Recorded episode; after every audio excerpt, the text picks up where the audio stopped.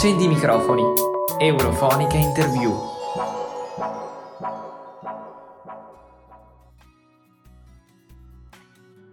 Bentrovati a tutti i nostri ascoltatori, Aerofonica è in onda dagli studi radio del Parlamento Europeo di Strasburgo. Io sono Simone Matteis e qui con me oggi c'è Simone Pavesi che vi presenterà l'ospite speciale di questo nuovo appuntamento con Interview, il nostro format di interviste dedicate all'Unione Europea e ai suoi protagonisti. Ciao Simone, grazie, grazie ai nostri ascoltatori. Siamo qui in diretta dagli studi dedicati ad Antonio e Bartek a Strasburgo e con noi c'è il deputato Marco Zanni, presidente del gruppo Identità e Democrazia, membro della conferenza dei presidenti e della Commissione per i problemi economici e monetari. Inoltre è membro sostituto della Commissione per gli affari esteri e della Commissione per i bilanci. Benvenuto Marco Zanni. Grazie, buongiorno a tutti i vostri ascoltatori. Grazie Zanni. Deputato, lei e il suo gruppo siete reduci da uh, una dura sconfitta elettorale in Francia. Parliamo chiaramente delle elezioni presidenziali tra uh, Macron e Le Pen al ballottaggio, che hanno fatto registrare un risultato positivo sicuramente per il Rassemblement National, ma non sufficiente per conseguire consegnare la vittoria a Le Pen, che è colei che ha lanciato Identità e Democrazia, cioè il gruppo che lei attualmente presiede. Ecco, forse la narrazione di un'Unione Europea fatta solo da burocrati di Bruxelles non funziona più tanto bene tra i cittadini. Quindi le chiedo quanto l'attaccamento all'UE dei cittadini francesi ha influito nel determinare il risultato che si è registrato in Francia. Ma direi poco o niente, io non, non la chiamerei sconfitta e la, la, la, vittoria di Macron mi pare una vittoria abbastanza eh, mutilata. Se guardiamo al primo turno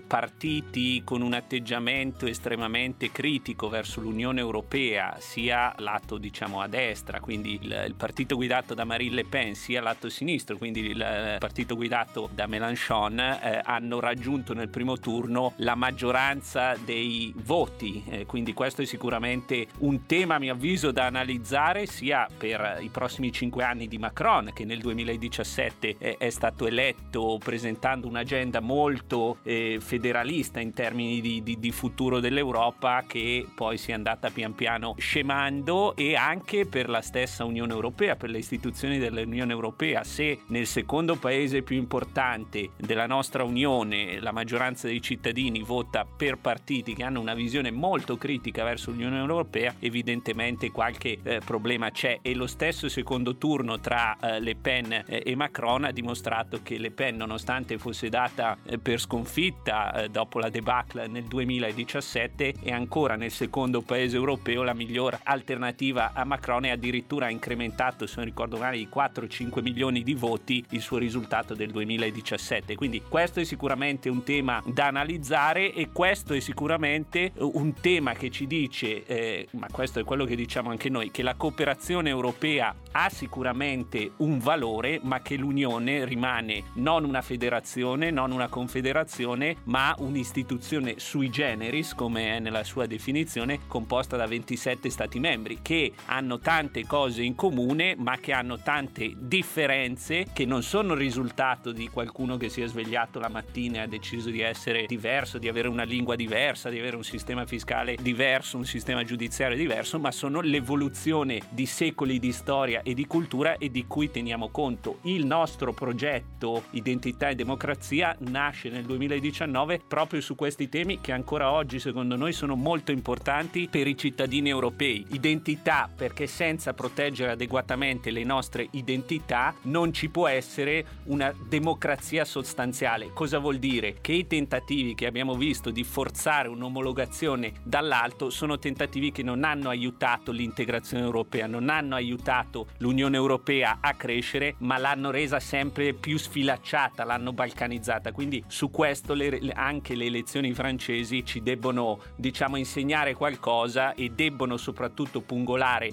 le istituzioni europee, la leadership dell'Unione, di tutte e tre le istituzioni legislative, a cambiare passo e a modificare. Ora su questo credo ci sia una convergenza abbastanza ampia all'interno del Parlamento europeo, quindi sulla necessità di cambiamento ci sono visioni diverse su come poi eh, diciamo portare avanti questo cambiamento. Chi ha una visione più federalista, quindi più accentramento a Bruxelles, il più condivisione delle competenze che io non condivido, c'è chi ha una visione che rimane basata eh, su un pilastro fondamentale delle nostre democrazie che sono gli stati, quindi il Consiglio, e su cercare di capire quello che possiamo fare bene e meglio insieme. Ad esempio io oggi sarei d'accordo su un meccanismo di acquisto comune all'interno dell'Unione dell'energia, ci sarà sempre più competizione, quindi rischiamo di farci competizione tra noi e aumentare i prezzi del gas, però su altre tematiche penso che il principio di sussidiarietà, che è uno dei principi fondanti dei trattati dell'Unione, debba rimanere in piedi e debba essere importante proprio per garantire uno sviluppo comune e evitare che ci sia una frammentazione come qualche volta abbiamo visto in questi anni.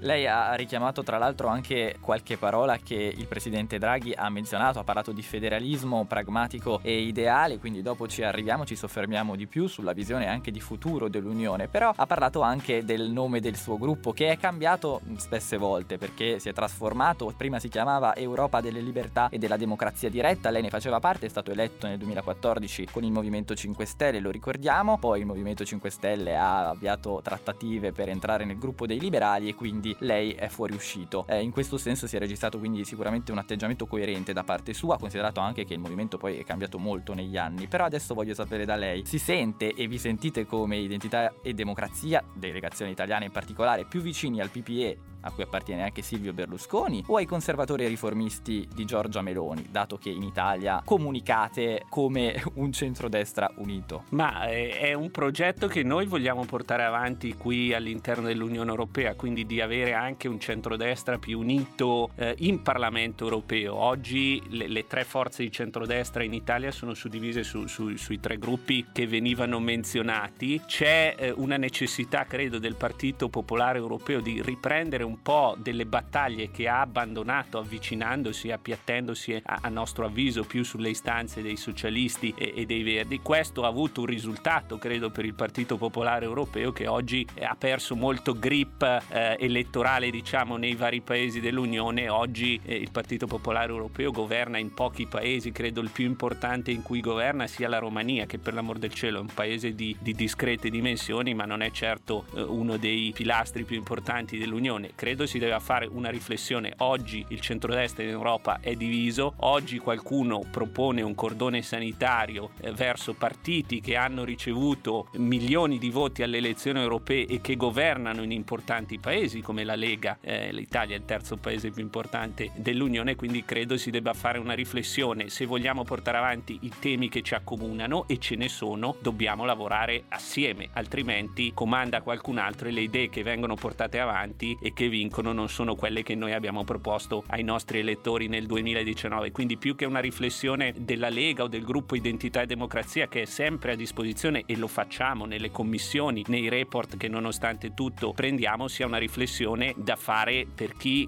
governa, per chi si è trovato appiattito su istanze che non erano proprio quelle che venivano proposte e per chi oggi cerca di ritrovare la sua identità. Quindi il Partito Popolare Europeo è in difficoltà, in Francia sono quasi eh, scomparsi. In Italia Forza Italia è sotto il 10% stabilmente. In Germania hanno perso dopo vent'anni il governo, quindi credo che ci sia una riflessione importante sui temi. Noi siamo a disposizione per cooperare sui nostri temi, sui temi che si accomunano con loro, col gruppo dei conservatori. Pensiamo che questa sia la strada corretta anche qui al Parlamento europeo. Ripeto, noi siamo aperti alla discussione, aspettiamo che ci sia una maturazione anche dall'altra parte per lavorare più istituzionalmente, perché oggi questo lavoro lavoro comunque esiste all'interno della commissione e sui report anche eh, quelli più importanti. E abbiamo avuto un dibattito eh, in aula sulle conseguenze economiche della guerra in Ucraina e i tanti deputati di centrodestra appartenenti a questi tre gruppi hanno espresso chiaramente la volontà di rivedere tutto quello che è il pacchetto cosiddetto Fit for 55, cioè quel gruppo di regolamenti e di direttive che sono un pilastro del, del Green Deal eh, annunciato a dicembre del 2019 2019 dalla Commissione. Quindi questo è un segnale positivo su cui noi lavoriamo e, e teniamo le porte aperte per un lavoro costruttivo con i conservatori eh, della Meloni e con il PPE dove sta Forza Italia. Ecco, però in Italia il suo partito governa eh, con Forza Italia, quindi con il PPE, quindi il PPE governa anche l'Italia in qualche modo eh, e invece eh, nell'Unione Europea il PPE è dominante, ecco, eh, almeno al Parlamento europeo, lo sappiamo che da sempre determina le sorti dell'Unione Europea, quindi forse una direzione è già, è già chiara. Ecco, nell'estate 2019 il suo gruppo ha deciso di eh, non sostenere la candidata alla presidenza della Commissione von der Leyen, pochi mesi fa però avete contribuito all'elezione dell'attuale Presidente del Parlamento europeo Roberta Mezzola, sostenuta chiaramente ampiamente anche da popolari socialisti e liberali. Ecco, la maggioranza cosiddetta Ursula oggi può contare anche su di voi? No, non, noi non siamo parte della maggioranza qui al Parlamento europeo. Nel 2019 abbiamo fatto una scelta non considerando von der Leyen una persona adeguata a ricoprire quella carica. Devo dire che personalmente quella è stata una decisione eh, quanto mai necessaria vista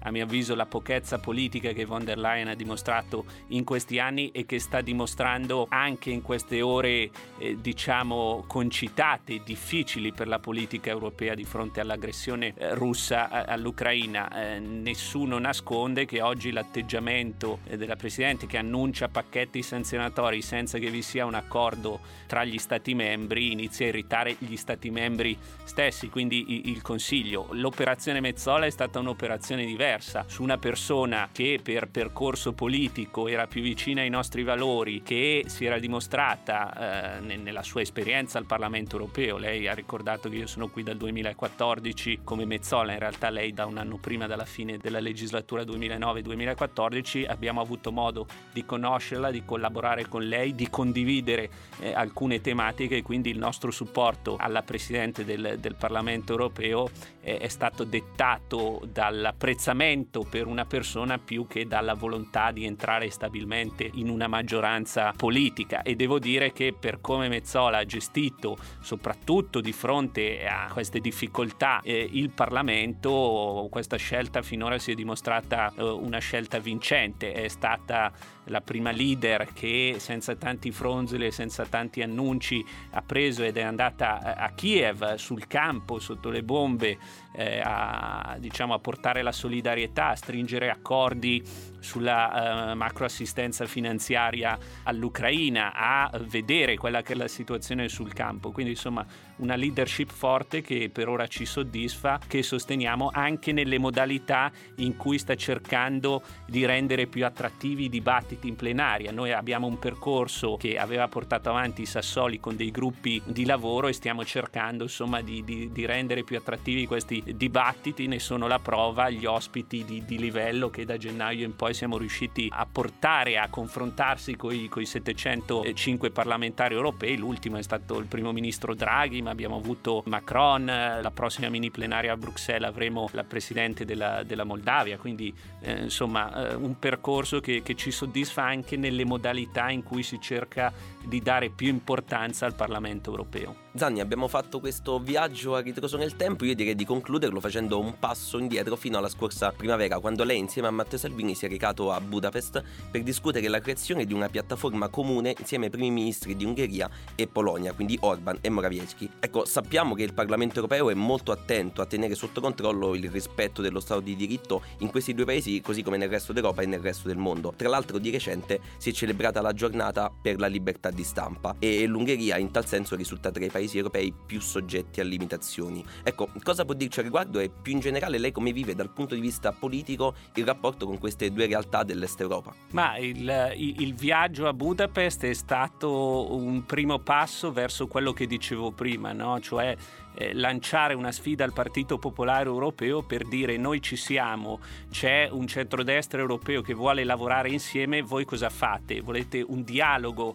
con questi partiti o volete rimanere appiattiti e quindi eh, rinunciare alle vostre battaglie, perdere le vostre battaglie a favore di, di, di sinistra e verdi? Dal punto di vista del rispetto dello Stato di diritto sono molto scettico sul processo che ha intrapreso soprattutto il Parlamento europeo perché la Commissione Commissione e il Consiglio hanno frenato molto di più su questo tema, non tanto perché non mi stia a cuore il rispetto dello Stato di diritto, che è fondamentale, quanto perché è indubbio che purtroppo quest'arma, più che per il rispetto dello Stato di diritto, sia stata usata per contrastare governi non graditi. E la testimonianza ce l'abbiamo in questi giorni dove il tema Polonia, nonostante in Polonia le cose non siano cambiate rispetto alle critiche che il Parlamento e la Commissione muovevano al, al governo polacco su alcuni temi, eh, è, è caduta un po' al di fuori diciamo, di questo dibattito, è rimasto solo quello sull'Ungheria. Quindi io invito a fare questa riflessione, ne abbiamo parlato ieri in conferenza dei presidenti, il Parlamento europeo, vista un po' la lentezza della Commissione nell'applicazione del meccanismo di condizionalità sui fondi eh, europei, aveva deciso nei mesi scorsi, era ancora Presidente Sassoli, di lanciare un caso alla Corte eh, di Giustizia europea, ben sapendo, e ce l'avevano detto i servizi legali del Parlamento, che questo caso si sarebbe eh, risolto con un nulla di fatto, addirittura con un rischio che la Corte si esprimesse diciamo, contro questa richiesta. Quindi il tema è lo Stato di diritto è importante, non deve essere un'arma usata in maniera politica, ma deve essere usata come arma in maniera oggettiva. Sul tema della libertà eh, di stampa, anche qui ci sono problemi in tanti paesi europei, probabilmente ce ne sono anche eh, in Ungheria. Targetizzare un unico paese perché il governo non è gradito eh, non credo sia eh, il modo giusto per favorire la libertà di stampa. Sappiamo che anche l'Italia in queste statistiche non se la passa benissimo, ci sono altri paesi eh, più piccoli come, come Malta, il paese del Presidente del Parlamento europeo, che hanno altrettanti problemi. Ci sono stati casi che abbiamo discusso qui in Parlamento di giornalisti ammazzati proprio per le loro indagini, Malta, eh, la Slovacchia se non ricordo eh, male. Ecco, c'è una riflessione da fare all'interno dell'Unione. Purtroppo il, pacchetto DSA, quello insomma che si, si prefligge di diciamo, eh, rendere i social media, grande mezzo di comunicazione di oggi, eh, meno, meno, atti alla disinformazione, rischia di essere uno strumento di censura pre- preventiva messo nelle mani della, della politica. Io di questo sono, sono molto preoccupato e spero che i social media rimangano uno spazio di libertà d'opinione nel rispetto ovviamente di tutti, però rimangano uno spazio libero e che la politica stia il più lontano possibile dalla manipolazione di queste piattaforme. Ecco, deputato, rispetto a quanto diceva, credo che sia doveroso ricordare però che la causa legale intentata dal Parlamento contro la Commissione non ha poi eh, visto un esito perché vi è stata una sentenza che è arrivata precedentemente. No, no, no, noi, noi mi, scusi, mi faccia finire, eh, per favore, che è arrivata precedentemente rispetto a un ricorso fatto da Polonia e Ungheria, che di fatto però con quella sentenza ha approvato eh, il meccanismo di condizionalità dei fondi. Il meccanismo di condizionalità è stato approvato, questa è una questione differente. Il Parlamento ha intentato diciamo una causa presso la Corte perché appunto dopo, anche dopo questo pronunciamento della Corte di Giustizia europea la Commissione non stava procedendo, sapendo benissimo e, e ripeto abbiamo avuto una riunione ieri della conferenza dei presidenti e i servizi legali del Parlamento ce l'hanno confermato che questa causa sarebbe andata in un nulla di fatto perché non aveva una, una sostanza da un punto di vista della, della legge. Quindi ripeto, Beh, c'era un stato... regolamento approvato però. No, no, ma certo certo c'è un regolamento approvato,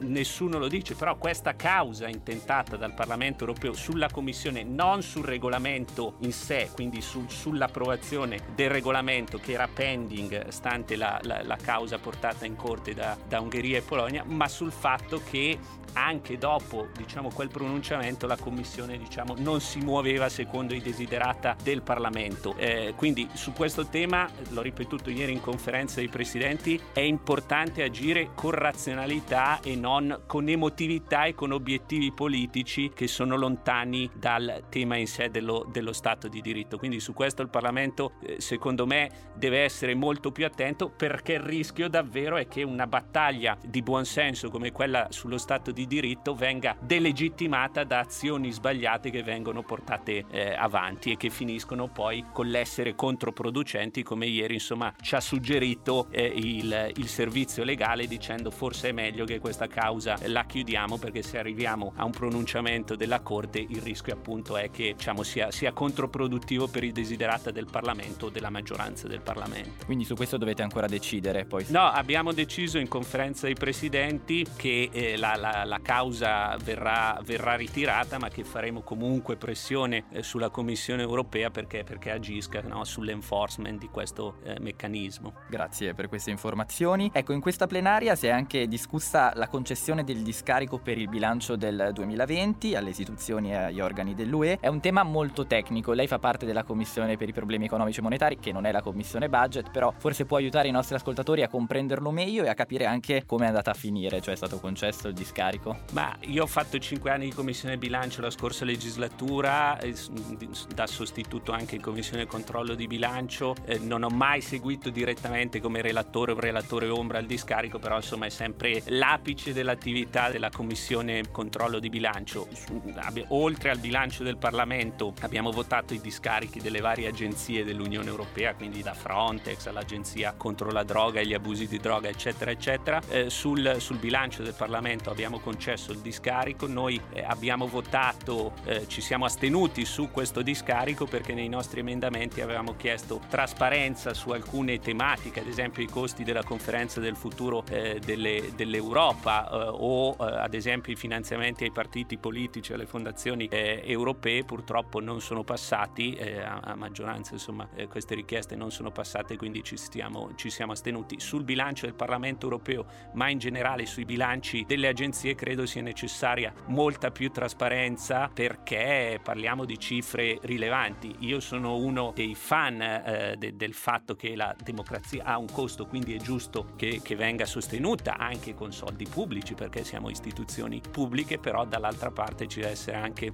una responsabilità in come vengono gestiti questi fondi e una, una trasparenza. Zanni, cambiamo per un attimo argomento. Lei è membro anche della delegazione al Comitato parlamentare di stabilizzazione e associazione tra l'Unione Europea e la Serbia. Ecco, martedì 3 maggio, durante il suo intervento in plenaria, Mario Draghi ha affermato a gran voce che l'Italia vuole che l'Europa si apra sia all'Ucraina sia a tutti i paesi che proprio come la Serbia sono in attesa di entrare a far parte in quanto sono candidati all'ingresso nell'Unione. Ecco, lei condivide questa posizione viste anche quelle che sono le impellenze dell'attualità? Ma è un tema molto eh, complesso. Vediamo tutti noi la complessità oggi di gestire un'Unione a 27, eh, soprattutto a fronte di un processo eh, diciamo di adesione che ha, ha, subito un salto da canguro a metà degli anni 2000 dove tra, tra 2003 e 2006 2007 tantissimi paesi, soprattutto che avevano caratteristiche dal punto di vista socio-economico e dei loro sistemi ancora molto differenti rispetto diciamo, ai paesi fondatori, a quella che conosciamo come Europa occidentale, ha creato. Permangono ancora molte differenze che all'interno di un mercato eh, interno e comune come quello dell'Unione pongono alcune questioni. No? La delocalizzazione delle imprese è un tema che in Italia conosciamo molto bene a fronte di costi dei salari o, o della burocrazia o controlli burocratici diciamo inferiori maggiori rispetto in altri paesi. Quindi dobbiamo bilanciare queste due necessità. Da un lato tenere questi paesi ancorati ai, ai nostri valori, al nostro sistema. Io sono rimasto abbastanza scioccato agli inizi di marzo quando l'ONU ha votato la risoluzione sulla condanna alla Russia dove paesi che rappresentano più della metà della popolazione mondiale si sono astenuti e hanno votato contro questa risoluzione e tra questi anche tanti paesi che noi consideravamo amici e che tramite i bilanci dei 27 e il bilancio europeo hanno ricevuto ingenti aiuti e ingenti fondi eh, negli anni. L'India stessa, che non è un paese in preadesione, però è un elemento geopolitico importante con cui nel 2020 abbiamo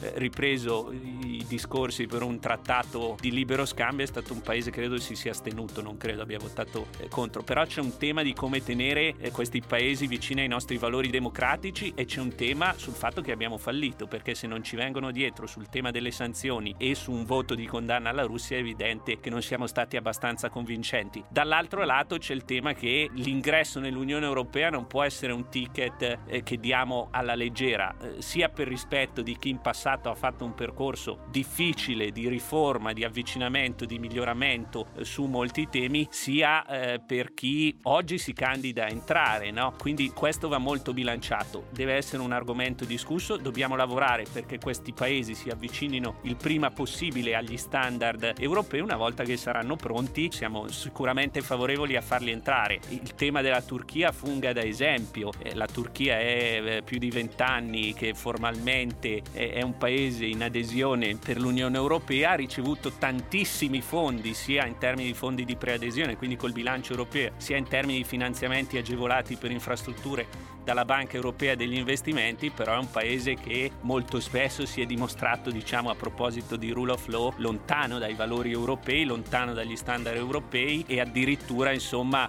molte volte nello scenario geopolitico ha, ha giocato diciamo da, dall'altra sponda rispetto a quello che era eh, il, il, tema europeo, la Libia, la Siria, lo stesso rapporto eh, con la Russia, eccetera, eccetera. Quindi dobbiamo cercare di bilanciare queste due cose in maniera molto, molto pragmatica. E su questo l'Unione deve lavorare. Macron si era opposto su Macedonia e, e Albania, abbiamo cambiato la metodologia di preadesione e quindi questo ha rallentato un po' anche eh, gli altri gli altri paesi e attenzione perché eh, le statistiche sono importanti. Si parlava della Serbia e la Serbia, almeno per quanto riguarda alcune, eh, alcuni sondaggi che sono stati fatti, per la prima volta in Serbia la maggioranza della popolazione in un sondaggio si è espressa contro l'adesione all'Unione Europea. Questo è, è un campanello d'allarme importante eh, sia per quanto riguarda tutto questo processo, sia per quanto riguarda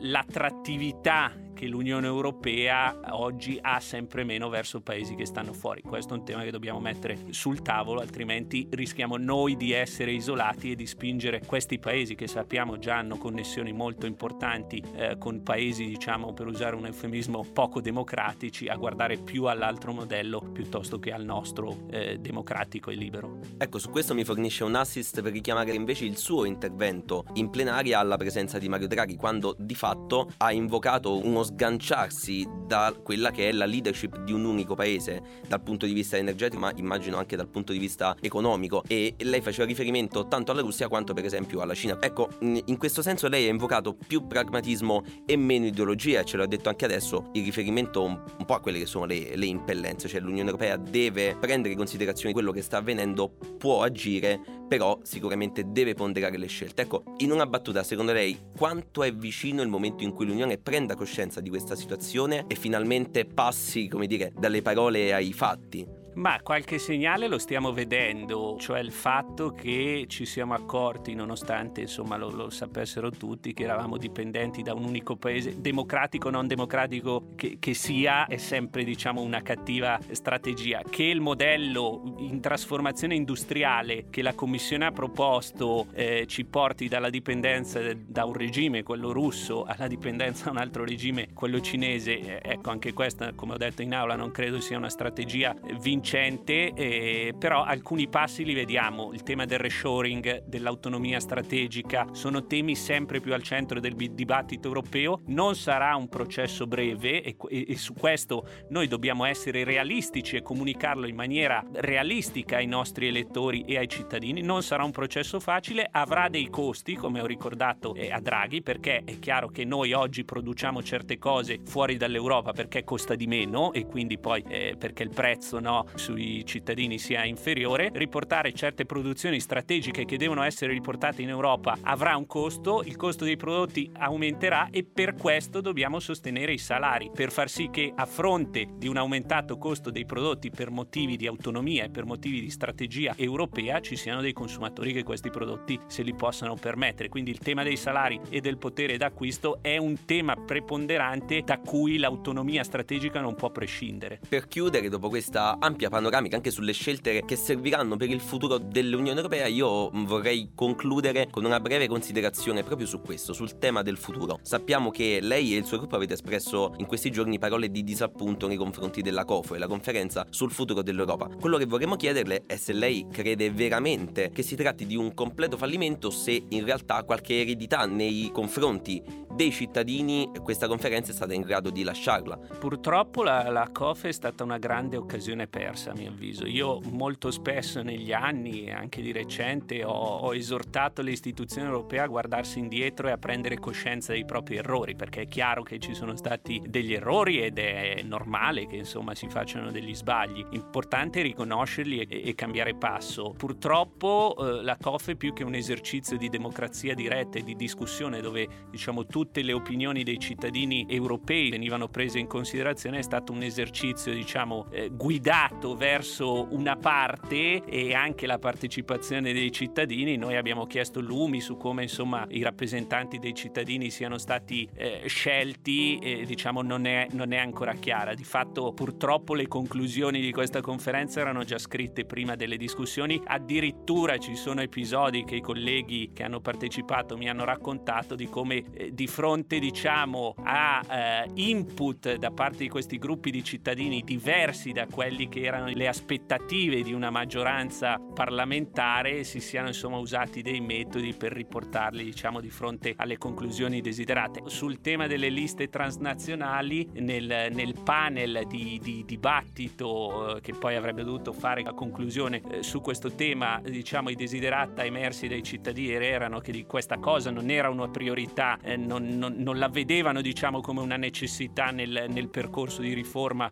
dell'Unione Europea, i responsabili di quel panel diciamo hanno ritirato un testo eh, che doveva essere approvato, hanno credo fatto riunioni con questi chiamiamoli dissidenti e li hanno riportati a più miti consigli e quindi questo tema è stato riportato nelle conclusioni. Abbiamo visto come anche nella risoluzione che abbiamo votato questa settimana al Parlamento europeo sulle conclusioni della, della conferenza il tema delle liste transnazionali sia stato un tema molto divisivo. I paragrafi che si riferivano a questo sono passati con 20 voti di scarto, no? quindi il Parlamento europeo è molto diviso su questo tema. Quindi ripeto, un'occasione persa. Eh, adesso um, il Parlamento richiederà l'attivazione dell'articolo 48, quindi una convenzione per iniziare diciamo, aprire il dibattito sulla modifica dei trattati. Noi da tempo, anche prima che, che diventasse di moda, eh, chiediamo che alcune regole, che i trattati vengano rivisti, però rilancio un appello, se facciamo questo esercizio deve essere un esercizio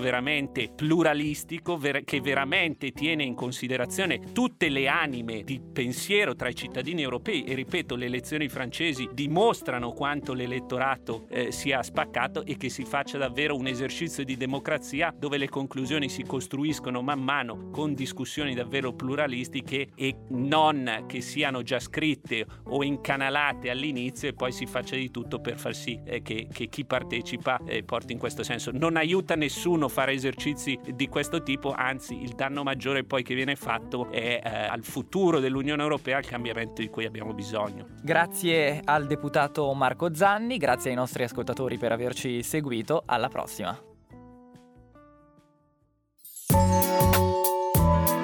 Accendi i microfoni. Eurofonica Interview.